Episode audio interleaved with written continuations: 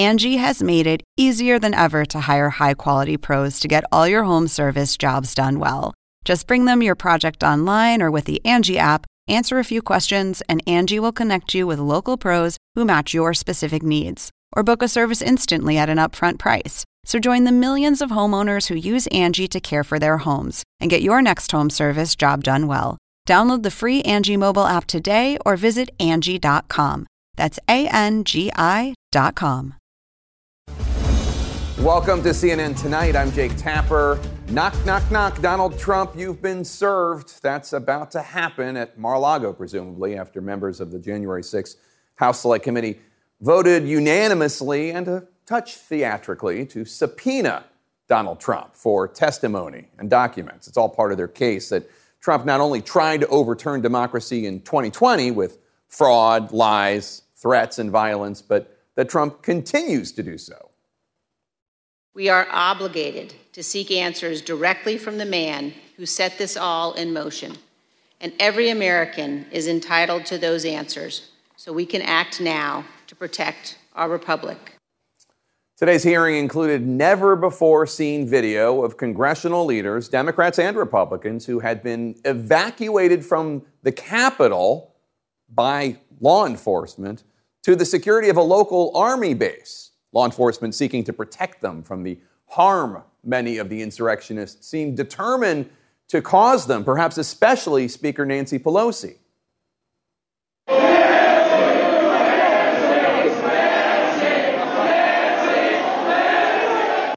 Nancy, Nancy, they're shouting in that clip. Now, you can see Democrats and Republicans in this new video huddled together, working the phones, calling the National Guard, calling the Pentagon, trying to get someone to stop the violence. They're breaking the law in many different ways. And quite frankly, much of it at the instigation of the President of the United States. And now, uh, if, if, he could, could at least uh, somebody. Yeah, why don't you get the president to tell them to leave the Capitol, Mr. Attorney General, in your law enforcement responsibility? A public statement they should all leave. That public statement they should all leave would not come for more than three hours after the first insurrectionists crossed the barriers. The violence should not have been a surprise, however, to members of the U.S. Secret Service, who we learned today had been warned more than 10 days before that the insurrection was coming, including this tip passed on from the FBI to the Secret Service, detailed today by committee member Adam Schiff. The source went on to say their plan is to literally kill people. Please, please take this tip seriously and investigate further. And that was hardly the only warning. We learned today that Secret Service agents were reporting uh, people in the crowds likely had weapons, reporting that more than 30 minutes before President Trump took the stage at the ellipse. But regardless, the rally went on, even though people had weapons. We know these rioters were angry, incited by months of Trump and his allies' lies about a stolen election. And in evidence presented today, we saw that Trump campaign aide Jason Miller bragged to then White House Chief of Staff Mark Meadows that he, quote, got the base fired up, unquote. Miller included a link to a pro Trump website underneath which individuals had posted comments about their plans for January 6th. Comments like these Gallows don't require electricity. If the filthy commie maggots try to push their fraud through, there will be hell to pay. Our lawmakers in Congress can leave one of two ways one, in a body bag, two, after rightfully certifying Trump the winner. Jason Miller told the committee he did not realize those comments were on the link that he sent Meadows. But even if that's true, if, I find it impossible to imagine that anyone who worked for Trump by January 6, 2021, was unaware of the potential for violence, especially among a base that was fired up. Because even before Trump ran for office, he loved, he embraced the imagery of violence and brutality, suggesting in 1989 that five black men, the so called Central Park Five, be given the death penalty he continued to argue that even after the Central Park Five had been freed and exonerated years later. Trump, of course, jumped into the faux violence of pro wrestling. Any guy that can do a body slam, he's my kind. But as a presidential candidate, Trump clearly relished the idea of real violence, instigating his supporters repeatedly to commit violence against protesters who hated Trump. Knock the crap out of them, would you? Seriously. Okay? Just knock the hell. I promise you, I will pay for the legal fees. I promise. I promise. It was like that almost every rally, it seemed. In 2016, the violence at his rallies got so bad. One Sunday, I found myself basically pleading with Donald Trump to, to stop it. You are not taking down the temperature. You are, in the views of many of your fellow Republicans, making things worse, inciting, encouraging violence. And you're a leader, sir. You're the front runner of the Republican Party. Excuse me, excuse me. My fellow Republicans are running against me. They are losing big league. Not really the point I was trying to make. And the violence continued. So I asked him about it again at a presidential debate in Miami, March 2016. Do you believe that you've done anything to create a tone where this kind of violence would be encouraged? I hope not. I truly hope not. You can judge for yourself how much he truly hoped not.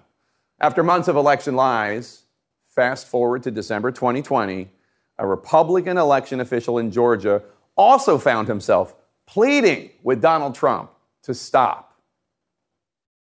Someone's going to get hurt, someone's going to get shot, someone's going to get killed. On January 6th, all of that happened. Someone got hurt, someone got shot, someone got killed. And what was Donald Trump do- doing during that period? when you were in the dining room in these discussions, was the on, was the, the violence at the Capitol visible on the screen on the, the tel- on the television?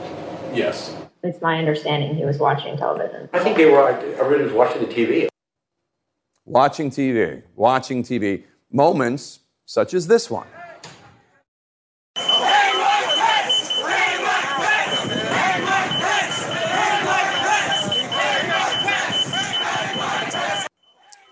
Hang Mike Pence. Testimony suggests that Trump told aides that perhaps the mob was right, that Pence should be hanged. And now we must confront the case being made by the committee that the violence on January 6th was not just an unfortunate happenstance, that it was part of the plan, that it is now a Trump tactic. There are a lot of members of Congress that I think voted against impeachment because they were scared for their family and for themselves. What does that mean? It means threats of violence worked. A recent New York Times study suggests that in the five years after Trump was elected, quote, the number of recorded threats against members of Congress increased more than tenfold against Democrats and Republicans. And it's not just members of Congress. Since June of last year, the FBI's new Elections Threat Task Force has received more than a thousand reports of threats against election workers. Election workers. You know, the people, many of them over the age of 60, paid little or nothing to make sure you get to exercise your right to vote. The sweet old grandmas that hand you a I voted sticker afterward. For doing their part to uphold democracy, they get phone calls like this one we will take you out. Your family, your life, watch your back.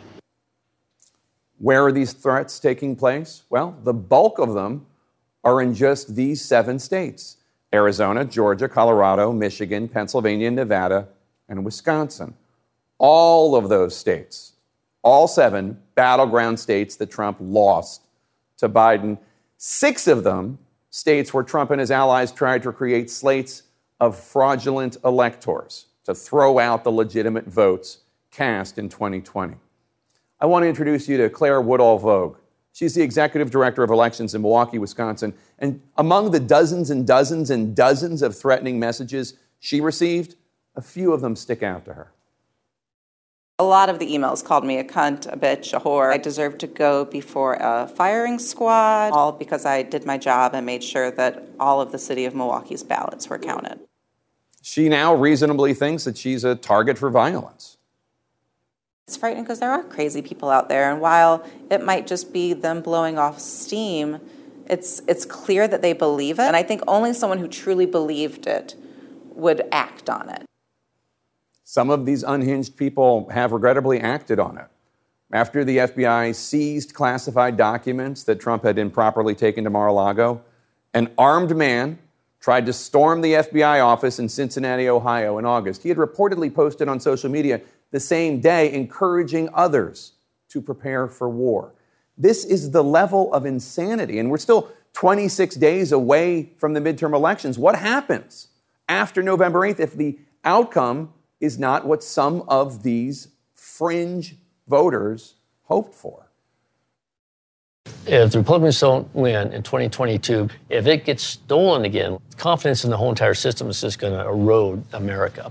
And then it leads to trouble. It could lead to civil war. You know, also start on a small scale. It'll be like town against town, communities like that, state against a state. I don't want to see it. I know what war is. But if it comes, we'll fight. Town against town, state against state. It's not just guys hawking Trump t shirts talking about actual bloodshed. Americans killing Americans because a bunch of them believe these deranged lies about the election? You know, we knew that in the weeks after Trump lost the election, retired Lieutenant General Michael Flynn, Donald Trump's first national security advisor, met with Trump and talked about Trump giving an order to seize voting machines. And that's not where Flynn's unhinged ideas ended. Did you know that a governor can declare war? Governor can declare war. Okay? And we, we're going to probably we're going to probably see that. It's a deranged virus, and it's going viral from the deep corners of the dark web onto mainstream sites such as Twitter, where experts tell CNN they've seen a surge of posts about civil war in recent weeks. After the Mar a Lago search, one post in a Trump online forum stated, I'm just going to say it. Attorney General Merrick Garland needs to be assassinated. Simple as that. Another said, quote, kill all feds. And all of this is probably why, in a recent poll, 64% of you said you expect to see an increase in political violence in the U.S. over the next few years. You're right to have those fears. At least, I hope they're just fears and not desires. I mean, some polling suggests Americans are more willing than ever before to support violence as a legitimate way to further one's political goals. According to the Carnegie Endowment for International Peace, U.S. levels are fast approaching support for political violence, the levels seen in Northern Ireland in 1973 during that country's most violent period of political violence between Catholics and Protestants. I'd love to tell you there's, there's no reason to be worried, but after today, after all these hearings, it is clearer than ever that the threat is real the danger remains, and that January 6th might someday soon end up looking like a dress rehearsal. So let's go inside the decision to subpoena Donald Trump with one of the Republicans who voted aye in his first interview since today's hearing. Will this subpoena lead anywhere, or did it just feel good for the panel to say it out loud? And what about a criminal referral to the Justice Department? Republican Congressman Adam Kinzinger joins us next.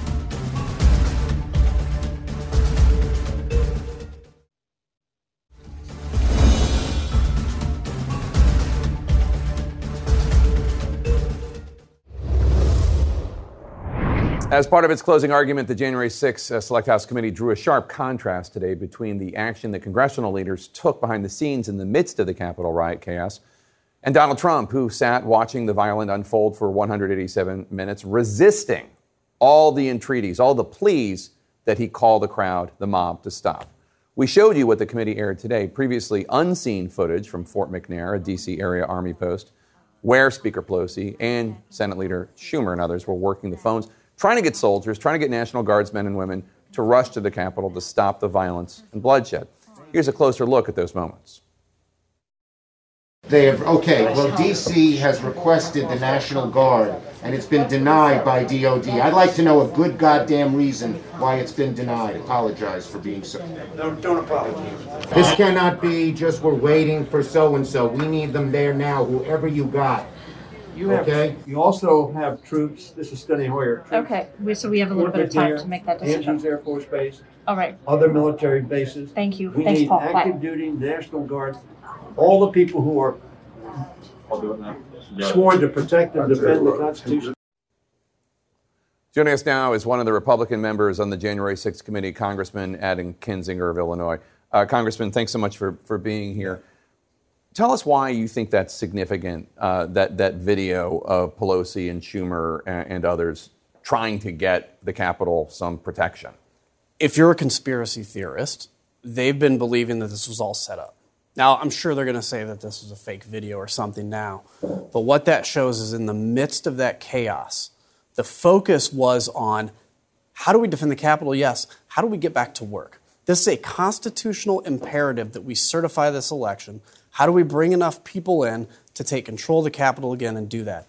The conspiracy theorists have said, again, we basically invited them in. We wanted this to happen somehow. It doesn't make sense. This video showed today uh, how intense really that battle was from a congressional leadership perspective, not sitting there waiting for events to happen, but proactively trying to get this job done. So I don't know where McCarthy and Scalise and Stefanik, the, the, the three House Republican leaders, were during that period. I imagine they were somewhere safe as well. But uh, they've all been pushing the idea that Pelosi is somehow to blame for what happened, that she didn't uh, do enough that day. Of course, that's just a way for them to deflect Yes. from talking about Trump. But do you see Pelosi right there? Well, that's the thing. So Kevin McCarthy, the biggest disappointment of a congressman that I know. Not because of what he said or done, it's because he knows better. He said it like a week after January 6th. He said the truth. And then that like power, that stars in your eyes comes out, and he has to become a speaker. Uh, when I see him talking about that, or I see any Republican saying, the problem is the Capitol wasn't secured enough. And that's something we're looking at. That, that, but that's like blaming somebody who, who had a home invasion because they didn't lock the front door. Yeah. Um, it's insane and it's a deflection. And the only people that don't see right through that are those that choose not to see right through that because they don't want to look at January 6th and see the truth. So the big action today uh, by the committee was um, voting unanimously to subpoena Donald Trump for testimony and, and records. Um, do you think that he's actually going to testify?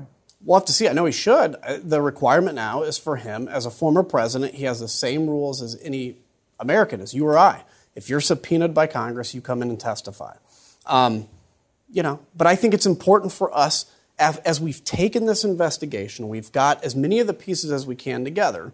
We're very clear. There are people that won't come in and talk to us. You know, we haven't, at the end of this Congress, this committee ends, we've been, this is Donald Trump's doing. And when this even started, I mean, I, I even was, you know, did he not know what was happening? Did people around him do this? It is very clear that he knew what he was doing. He wanted to stay in power, and now we want to hear from him. There was uh, some suggestions today at the hearing uh, that some individuals at the Secret Service, in the U.S. Secret Service, haven't told your committee the truth um, about whether or not there were any threats uh, ahead of the insurrection. You showed uh, evidence that there were some passed on by the FBI and others, uh, and also other misrepresentations. Tell us, tell me more about that. Look, I don't know what's going on in the Secret Service. There's whether it's cultural issues, whether it's this desire to maintain secrecy. We know about the text messages that disappeared despite the preservation requests. Um, you remember after Cassidy Hutchinson testified, what she had heard. You know, it wasn't in there, but what she heard about happened in the limo. And you had these anonymous sources come out and say that is being disputed in the in the Secret Service. Tony Ornato and everybody will testify. We said, great, come in. Never went in. Never came in. They never had. They, they didn't come in to talk to us. There are a lot of inconsistencies that we're going to continue to investigate, from things people have said to evidence that we have gotten. That will be either explored in the future or definitely in the report. Uh, a friend of mine, uh, Steve, says that we, the committee, and also the news media, we're describing this wrong. We shouldn't be calling it the attack on democracy.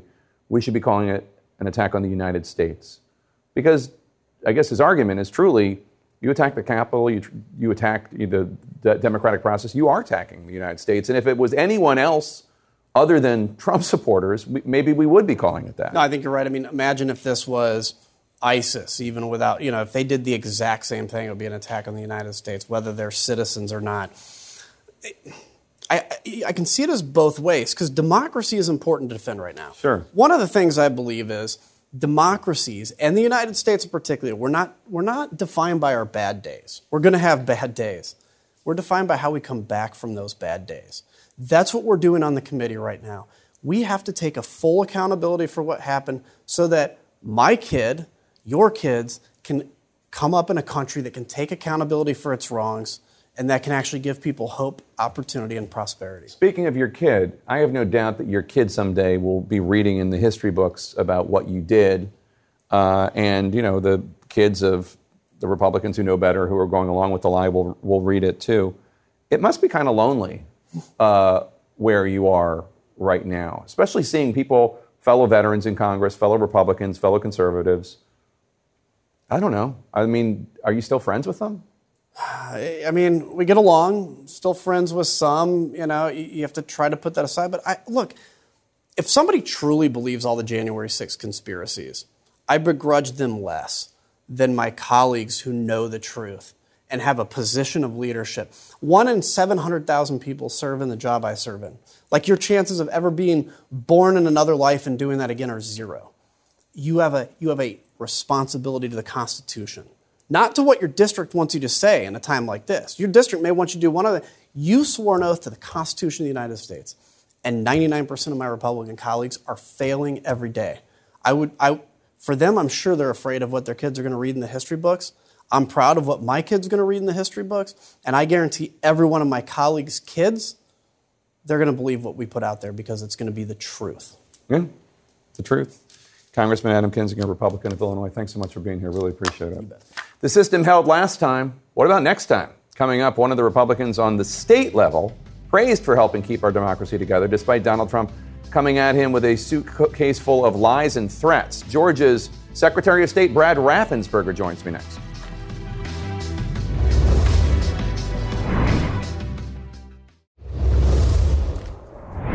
Donald Trump knew he'd lost the election before he ever even picked up the phone for this phone call, the sound from which was played at today's hearing of the January 6 House Committee. I just want to find uh, 11,780 votes. Here's what the former acting deputy attorney general said under oath about what he had told Trump specifically about the results in Georgia and Trump's conspiracy theories about the vote in Georgia, including one whacked out theory about a suitcase full of ballots. With regard to Georgia, we looked at the tape, we interviewed the witnesses. There is no suitcase. The president kept fixating on this suitcase that supposedly had fraudulent ballots and that the suitcase was rolled out from under the table. And I said, No, sir, there is no suitcase. And yet, here's what Trump said on the subsequent call to Georgia officials. They weren't in an official uh, voter box. They were in what looked to be uh, uh, suitcases or trunks, uh, suitcases. My next guest is a man on the other end of the line, Georgia's Republican Secretary of State Brad Raffensperger. Secretary of State Raffensperger, thanks for joining us. You and your counsel both told Trump on the call that his information about the election was wrong. Now we know from the hearing today that he knew it was a lie. He, he had been told it was not true. Um, how does knowing that change your recollection or view of the conversation in any way? Well, I knew that we had the facts on our side, and that's what I told the president then. And for the last year and a half, I've been traveling all over the state of Georgia, just talking to people. People would ask me what happened in the election, so I just went out and I gave them the facts, and I talked to everyone. I'd go anywhere and talk to any group that invited me in. And so I just thought people need to have and hear from the source, and that's what I provided with the facts. Well, it's so interesting because uh, Trump initiated uh, a candidate to run against you in the primary, uh, Congressman Jody Hice, um, but you and the governor, Brian Kemp, who also Trump had got somebody to run against him, you guys prevailed in your Republican primaries, whereas we've seen other Republicans all over the country lose in their primaries. How is it that you were able to do that? Well, number one, I, did, I had a tremendous belief and faith in the, just the goodness of my fellow Georgians. Uh, most people are good, and that's what we found out. But also, if you just calmly and rationally talk to people, give them the facts, let them ask questions, then you answer their questions uh, with some patience and grace, it always works out. And that's how it worked out for me. I just wanted to make sure that people understood. And so that's what I did. I did that for over a year, just going out and talking to people, giving them the information. Just last month, Trump was still insisting it was a quote, absolutely perfect phone call. How, how would you describe that phone call? Well, it was over an hour long. And so it was, uh, you know, he kept on bringing up different issues. And I respectfully wanted to uh, just give him what the facts were. I wanted to make sure that was fact based because at the end of the day, you know, we investigated every single allegation that was made but we never could really nail people down. First, they said there was 10,000 dead people. There was actually, you know, we found four dead people. They said there was thousands of underage voters. Every single allegation, we went ahead and we checked out. And then I wrote a 10-page letter to Congress, and I wanted to make sure it was fact-based. And that's what we did: is we gave people the facts. I leaned into the law, and I leaned in, and I stood on the Constitution, and I just wanted to make sure here are what the facts are. And so we gave people the truth. And I know for people in my party, it was hard to hear but I wanted to make sure that we did that respectfully. The committee focused on the call, but we know from CNN's exclusive reporting that the efforts in Georgia went far, far beyond that. That the bogus Trump electors got access to voting systems. Three days after that report, you announced you were replacing that equipment. How much has the Donald Trump conspiracy theories, how much has that cost the people of Georgia in terms of money being spent to protect the next election? Well, the thing that is so upsetting about uh, election denial, whether it comes from the 2018 race we had or the 2020 race, is it really just disrupts society. It really creates even more social tension that we have. It polarizes people. But I think, by and large, I think most people are, are tired of the screaming and holler, and they want people to start getting things done for them. And I think, as elected leaders, we really are called to be responsible and make sure that we deal with people respectfully and with the facts. Uh, I've actually made a pledge that whatever the results are in my race here this fall, I will accept the results. I will accept the will of the voters. And I would encourage every person that's running for elected office, you know, to make that same pledge to abide by the results. Yes, if the race is so close, and you can have a recount by, as allowed by state law, or you can do an audit of that race. But after that process has gone through, abide by the results, and then if you want to run again, then come back again. But I will abide by the results of the people of Georgia. Their vote is very important, and I want them to know that I'm going to make sure we have honest and fair elections for everyone. Early voting in Georgia begins Monday. There have been reports of a shortage of poll workers in some counties. Is this, do you think, because of the, the threats of violence from the president's former supporters? Uh, d- d- does this have a role in the shortage of workers, of, of people not willing to, to play this important role in our elections? that could be one of the issues, but also after COVID, uh, many of the people that you know were a little bit older, they stepped out and they haven't come back. Uh, and everyone gets two years older every time you have an election cycle. But by and large, most of the counties uh, have enough poll workers, but they don't have any spare. And that's an issue that we've been facing for years. And I would encourage anyone to think about becoming a poll worker. It's probably too late for this cycle, but it's something that you maybe think about two years from hence because it's great public service and people need to understand once you become a poll worker, you understand the process. And after the election of 2020, so many people didn't understand the process, all the fail safes, all the checks, checks, and double checks to make sure that we have fair and honest elections, it, not just in Georgia, but throughout the entire country. How are you and your wife doing? I know it was a, quite an ordeal. Uh, yeah, we're doing fine. Uh, you know, we're looking forward to this election. This has been a long election season for us, and we're looking forward to election day. But that's why I'm still out there campaigning, talking to people, and then we also have our job getting ready. You know, for this election, we're expecting really strong turnout. We had four million people show up in 2018. We had five million in 2020. We don't know where exactly we'll be here, but we expect it will be strong turnout. There's just a lot of national issues that are weighing on people's minds right now. Yeah, you got a big governor's race there and a, and a big Senate race as well. Secretary Raffensperger of Georgia, thank you so much. Appreciate your time, sir. Thank you. Between the revelations at the hearings, the subpoena, the Supreme Court rejection, it's hard to imagine Donald Trump didn't throw at least some food at the wall today. Maggie Haberman from the New York Times will join me. We're going to talk about how Donald Trump and his loyalists are reacting to today's horrible news for Donald Trump. That's next.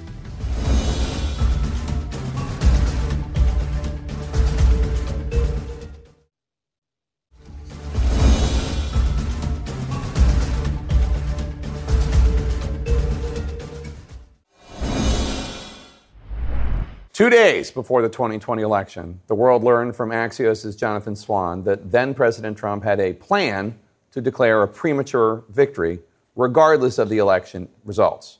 But it turns out Trump had been planning that strategy since at least July. Here's Vice President Pence's top White House lawyer and one of Trump's closest allies, Steve Bannon, in testimony played at today's hearing. Mark had indicated to me that uh, there was a possibility that there would be uh, a declaration of victory uh, within the White House that some might push for. Uh, and this is prior to the election results being known. And what Trump's going to do is just declare victory, right? He's going to declare victory. But that doesn't mean he's the winner. He's just going to say he's the winner. That revelation is not all that the former president is grappling with today. The U.S. Supreme Court rejected Trump's request that they intervene in the Mar a Lago documents fight with the Justice Department. Donald Trump's new company is also under scrutiny by New York's Attorney General. And Vice President Pence's former chief of staff, Marc Short, was seen testifying before a grand jury for the second time. So, how is Trump world reacting to all this horrible news for him? Let's bring in the author of Confidence Man, The Making of Donald Trump and the Breaking of America, New York Times reporter Maggie Haberman. I should say New York Times best-selling author, number one best-selling author, Maggie Haberman. Congratulations, Maggie. Um, what are you hearing about how Trump is responding to all this abysmal news for him that, that played out today? So a couple of things, Jake, because he doesn't tend to process uh, these kinds of legal actions the way other people might, working backwards. Uh, you know, the the some, the revelations by the committee uh, most of his folks are sloughing them off because they're trying to say these are old news, and it's not surprising. Uh, in terms of the subpoena for him, that is actually one of the things that has animated him. He's been talking to advisors about how, uh, you know, he would consider testifying if they would air it live, which is also not surprising. Uh, it seems hard to imagine the committee would go for that. What he is very focused on right now is the other investigations that could lead to criminal charges. And that is still where much of his uh, energy is focused. And for whatever reason, he is very focused on, on, this lawsuit that's coming up next week where he has to be deposed, uh, where he's being sued for defamation by E. Jean Carroll, a woman who has accused him of rape. The developments around January 6th, he considers those baked in. Everybody else does not, but he does. That's, that's interesting. Do you think his lawyers would let him testify live? I mean, I can't imagine that. I mean, it might feel good for him, but I, I, I can't imagine that making him look sane, rational, reasonable. I, I mean, I, I don't see any scenario in which he ends up looking good there. I think that it would be. I also don't see a scenario where he doesn't potentially get himself into uh, a fraud situation when he's testifying under oath. And I think it would depend on which lawyers he is listening to, Jake. He has different lawyers in different cases, and he seeks them out for different things, and they are not always on the same page. Well, right, that's the thing, because he would be under oath. Often, when he testifies under oath, uh, he just ends up saying, I don't recall, I don't recall, I don't recall, um, because he's being told by lawyers uh, that he has to do that. Um, but I don't think he would do that before the committee. I just can't imagine any attorney, although I don't know how he's picking his attorneys these days. It doesn't seem like he's exactly going to right. the Harvard Law Review. Um, so, do you think, I mean, among these lesser attorneys who are giving him advice these days, uh, do you think somebody would actually t- tell him, go ahead, do that? That's going to be great? At least one of his lawyers was sounding people out about the idea today of him of him testifying and agreeing uh, to it as long as the committee would let him do it live. And so I certainly don't think they're all shutting him down. I do think that there are people who would be concerned about it for the same reason that his lawyers, when he was being uh, investigated by Robert Mueller, the special counsel, were concerned about him meeting with Mueller and testifying, which Trump wanted to, and they did not want him to for the reasons you just said. Today, uh, testimony from Cassidy Hutchinson was played that, that gets specifically to Trump's mindset. Uh, let's run some of that. So he had said something to the effect of, I don't want people to know we lost, Mark. This is embarrassing. Figure it out. We need to figure it out. I don't want people to know that we lost. So that was about the Supreme Court refusing to hear his some of the crazy uh, lawsuits uh, that were being filed on his behalf. How much do you think was fear of embarrassment, one of the motivating factors behind Donald Trump's refusal to publicly accept the election results. That he, he just, that was one of his biggest fears, being embarrassed. I think that's one of them, Jake. I think this is somebody who spent a lifetime being raised by a man who, you know, taught him that being a loser is an incredibly fraught thing. You know, you need to be a killer, you need to win. And that was something that his father got into his head over and over and over again. And then he surrounded himself with people who would affirm that. And so losing an election was not something that he was going to admit. I, I will make the point he said the election that he won was rigged too in 2016. This is something he says about elections. I do think a piece of it is about being embarrassed. I think part of it is also just refusing to accept reality on anyone else's terms but his own. You heard us play sound of Greg Jacob, uh, Pence's lawyer, uh, detailing Trump's premeditated plan to declare victory on re- election night. Regardless of what happened, uh, the committee laid out evidence that it started as early as July, that plan. Um, what, what does your reporting say on this? How long he was planning to just prematurely declare victory, even though he likely lost? It's similar, Jake. He was telling people, some of his advisors, in July, and I have reporting on this that he was going to, uh, you know, he was going to raise questions about the mail-in ballots and suggest because remember all of these rules changed around COVID in 2020 in terms of how people were allowed to vote, and he was going to say, um, you know, that this was this was unfair or this was wrong or this was this was corrupt. And so he had been talking about this and working toward this for a very very long time. And you know, even Jonathan Swan at Axios reported, as you noted, um, he was the first to report that in October Trump had stunned some of his advisors by just announcing he was going to go up there on election night and say he won no matter what. It was clear where this was headed. Maggie, stick with me. I have more questions for you. Uh, Donald Trump's life is not exactly an open book, but not for lack of trying on Maggie's part. Uh, is getting inside Donald Trump's head, is that a gift or is it a curse for Maggie? Or is maybe is it both? We'll talk about that next.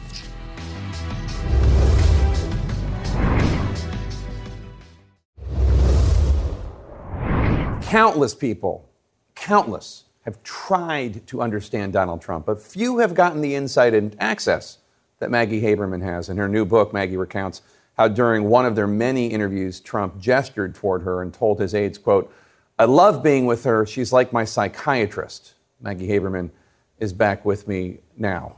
Well, you don't see yourself that way as Trump's psychiatrist, I assume. No, and I don't think he does either, honestly, Jack. I think he said this to flatter. It's Maggie? the kind of thing that he has said.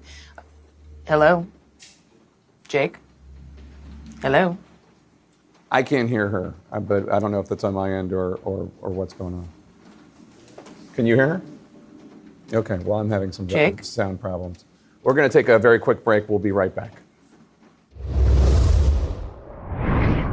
Sorry about the technical problems. Maggie Haberman's back with me now. Maggie, uh, Trump calling you uh, his psychiatrist. Uh, what was your reaction to that? How do you see yourself? Uh, I don't think that uh, this was a line that he actually meant, Jake. It's the kind of thing that he, I think, says to intend to flatter. He has used it about any number of other interviewers or about his Twitter feed or about his rallies. The reality is that he treats everybody like they're his psychiatrist. He is working it out in front of all of us, his staff, his advisors, his rally goers, his pseudo friends and friends in real time. And yet, I have to acknowledge, and I say this as, a, as you know, not only a friend of yours, but an admirer uh, of your reporting and, and your, your work ethic. Uh, he attacks you all the time, um, even though he obviously wants and craves your respect uh, so much. He says things like this about you at rallies. Let's roll that sound. Who's with the New York Times? I hope it's not Maggie Haberman or Parker because they're not legit. They don't know me. They don't know me. I haven't seen her. I haven't spoken to her in a year and a half. Maggie Haberman gets a Pulitzer Prize. She's a third rate reporter. I mean, you're a fantastic reporter, and yes, you got the Pulitzer Prize covering him. What do you make of that? Because uh, I think you and I both know he really wants you to approve of him. He wants the New York Times to approve of him, and I just happen to be the person who covers him uh, more than other people at this paper. And I knew him before he was a candidate, so I think that's part of it. But I really can't overstate how much uh, his fixation on the paper drives this.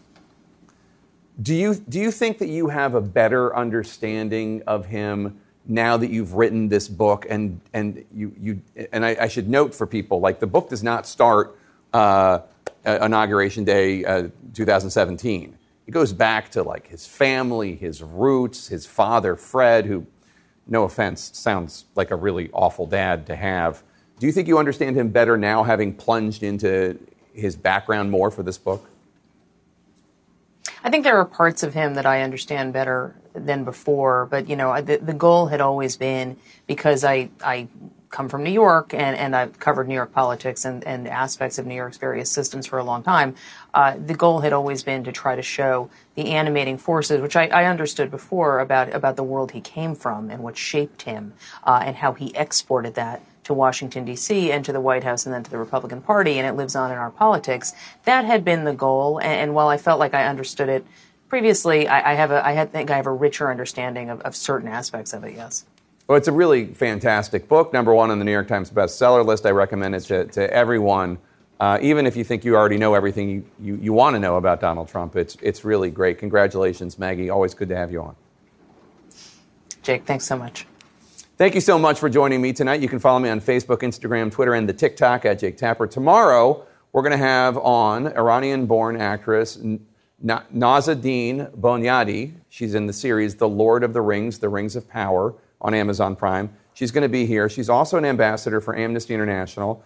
Uh, and she's going to join me after meeting tomorrow with Vice President Harris to discuss the human rights protests in Iran, one of the most important developments of the year. That's tomorrow at 9 p.m. Eastern. Please join us.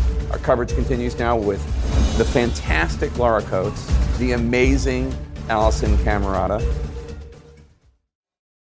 Now streaming exclusively on Max, a new CNN flash doc about the album that has Nashville talking, Call Me Country. Beyonce and Nashville's Renaissance. Watch it at max.com slash call me country. Max subscription required.